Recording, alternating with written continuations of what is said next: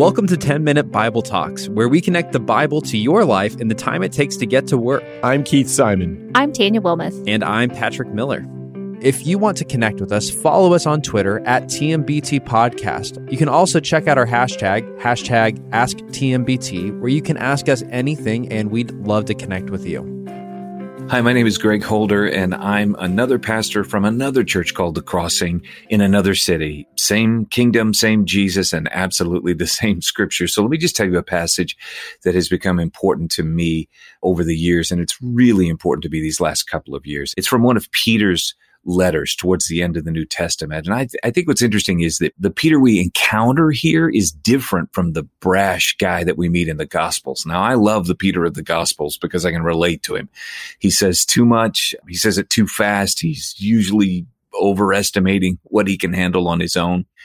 But by the time we get to these letters, this Peter is different. He speaks of facing suffering head on instead of avoiding it, for instance. He heads into life with his eyes wide open and he knows absolutely that he can't do this on his own. And so towards the end of this amazing little letter we call First Peter is a passage in chapter five that I think is so timely. And for me, it's so important.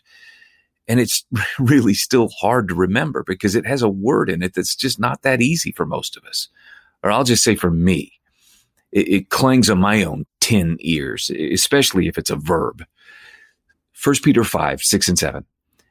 Humble yourselves, therefore, under the mighty hand of God, so that at the proper time he may exalt you, casting all your anxieties on him because he cares for you.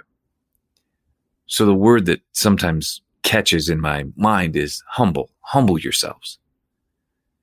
That's how I'm supposed to face the roughest edges of my life the power to thrive belongs to God, not me. In fact, in the previous verse, Peter has just quoted the same proverb that James does. And he, when he reminds us that God opposes the proud, but shows grace to the humble.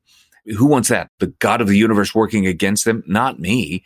Life's hard enough when he's with me, when he's working alongside me. Why would I ever want him pushing against me? And yet I find myself tempted at times to live in a kind of, I don't know, quiet independence from him every day.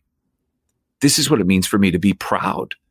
Even when trouble hits, the instinct sometimes is for me to scramble hard to kind of think and work my way out of a jam. And then as an afterthought, prayer is offered. But that's, that's not it. Am I willing to humble myself under God's mighty hand? Now, you might even wonder what that means. Well, it's, it's a word picture uh, that reaches back, I think, to the Old Testament. For example, only the mighty hand of God could compel the Pharaoh to release Israel from bondage. So God's strong hand reveals his greatness, for he is like no other. Believe me, God is in charge, and the mighty hand of God will protect us. So whatever hardship I face, whatever hardship you face now is not intimidating to him. It's not overwhelming. It's not confusing to him. See, when a storm moves in fast, I think we still have a choice. We can stand proudly like some sort of a superhero, you know, hands on our hips, chest out, cape flapping in the wind. We can fold like a pup tent in a hurricane. We can angrily shake our fist at the howling skies. We can bitterly blame the rest of the world while the thunder rolls in. We can scramble for some quick fix in the rain, or, or we could take shelter under the mighty hand of God. I could humble myself. Now, the Greek word there, without getting too technical, at its root, it means to make low. It is this picture of not rising far from the ground. If you think about it all throughout the scriptures, you see people who are sitting or standing or kneeling.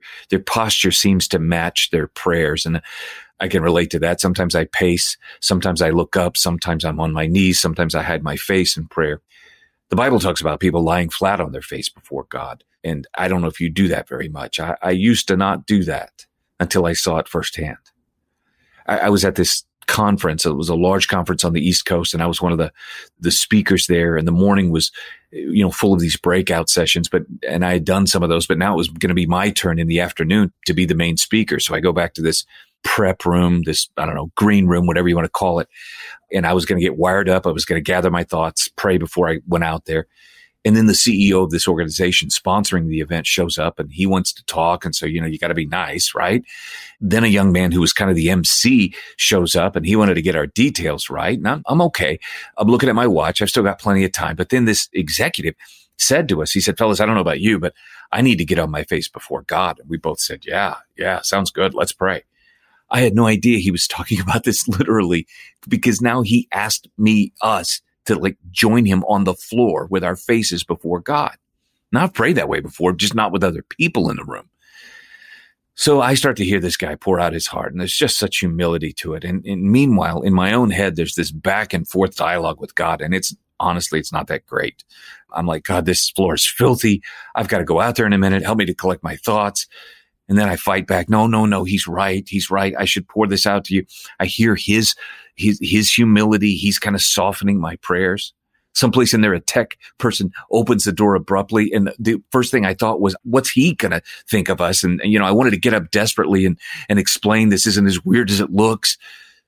But then God started taking over. And somehow I began to pray from a different place. And I started, I really did. I started confessing my pride that is filthier than anything on that floor. And I admitted one more time how I worry way too much about what other people think of me. And then gratitude started showing up and I started thanking God for my family, for my wife, for my church, that God has allowed me to do this and over the years. And, and I started confessing. I don't care what my clothes look like when I get out there. All I remember is that I began to thank God for pulling a prideful man down on the floor next to this really humble one. I think, I think that's the image Peter is describing. It's just so counterintuitive, right? But we submit. And in that submission, there's a relief and there's freedom. And I don't have to be the smartest or the strongest or the most put together person. I humble myself. I pour all of this out. And God says, it's not just a matter of saying, I can't do this on my own or I don't want to face this on my own. One of the specific actions I'm told here is to cast all of my anxieties on him because he cares for me. Now I could give you a whole list of my anxieties, but I cast them on him. I, that's what I'm trying to do these days. It's, I think it's time to humble ourselves under the mighty hand of the sovereign God, the God who's not outmatched. He's, uh, he's not outwitted. Even when I am, he's still in charge. He's still close. And now the rest of it. He still cares for me. The mighty God of the universe is not just in charge of the world. He's attending to the details of my life in this world. So one of the choices I have in these moments when a storm hits is will I trust that he's going to champion me? Will I still choose to humble myself to the God who cares? So I humble myself under the mighty hand of God so that he may lift me up in due time. What time? Honestly, it's his time. The scriptures tell us that after uh, we have, I've suffered for a little while, he will restore me and make me strong and firm and steadfast. But I still don't know how long a little while is. I, I just don't know. What I can tell you is in this in between time, it's often longer than I want and rarely is it as long as I fear. But in this in between time, we persevere. By his grace, by his sustenance, we endure the day. And then, and then we wake up to face the next one. And then the day after that and the day after that. And on that day, God still cares. And in due time, he will lift me up. And I believe he'll do the same for you. So I say, in these strange days in which we find ourselves, let's bombard heaven with our longings and let's trust that he and he alone can bring us to a new place in our life, in our career, in our homes, in our relationships, in our church. This is why 1 Peter 5, 6, and 7 is one of my favorite passages these days. Thanks for listening. If you've enjoyed this content, please subscribe and give us a rating. That helps other people find this podcast more easily. Also, ask yourself who could you share this podcast with? Texting an episode to a friend or a family member is a great way to help them grow spiritually. If you want to go deeper, check out our show notes for book recommendations.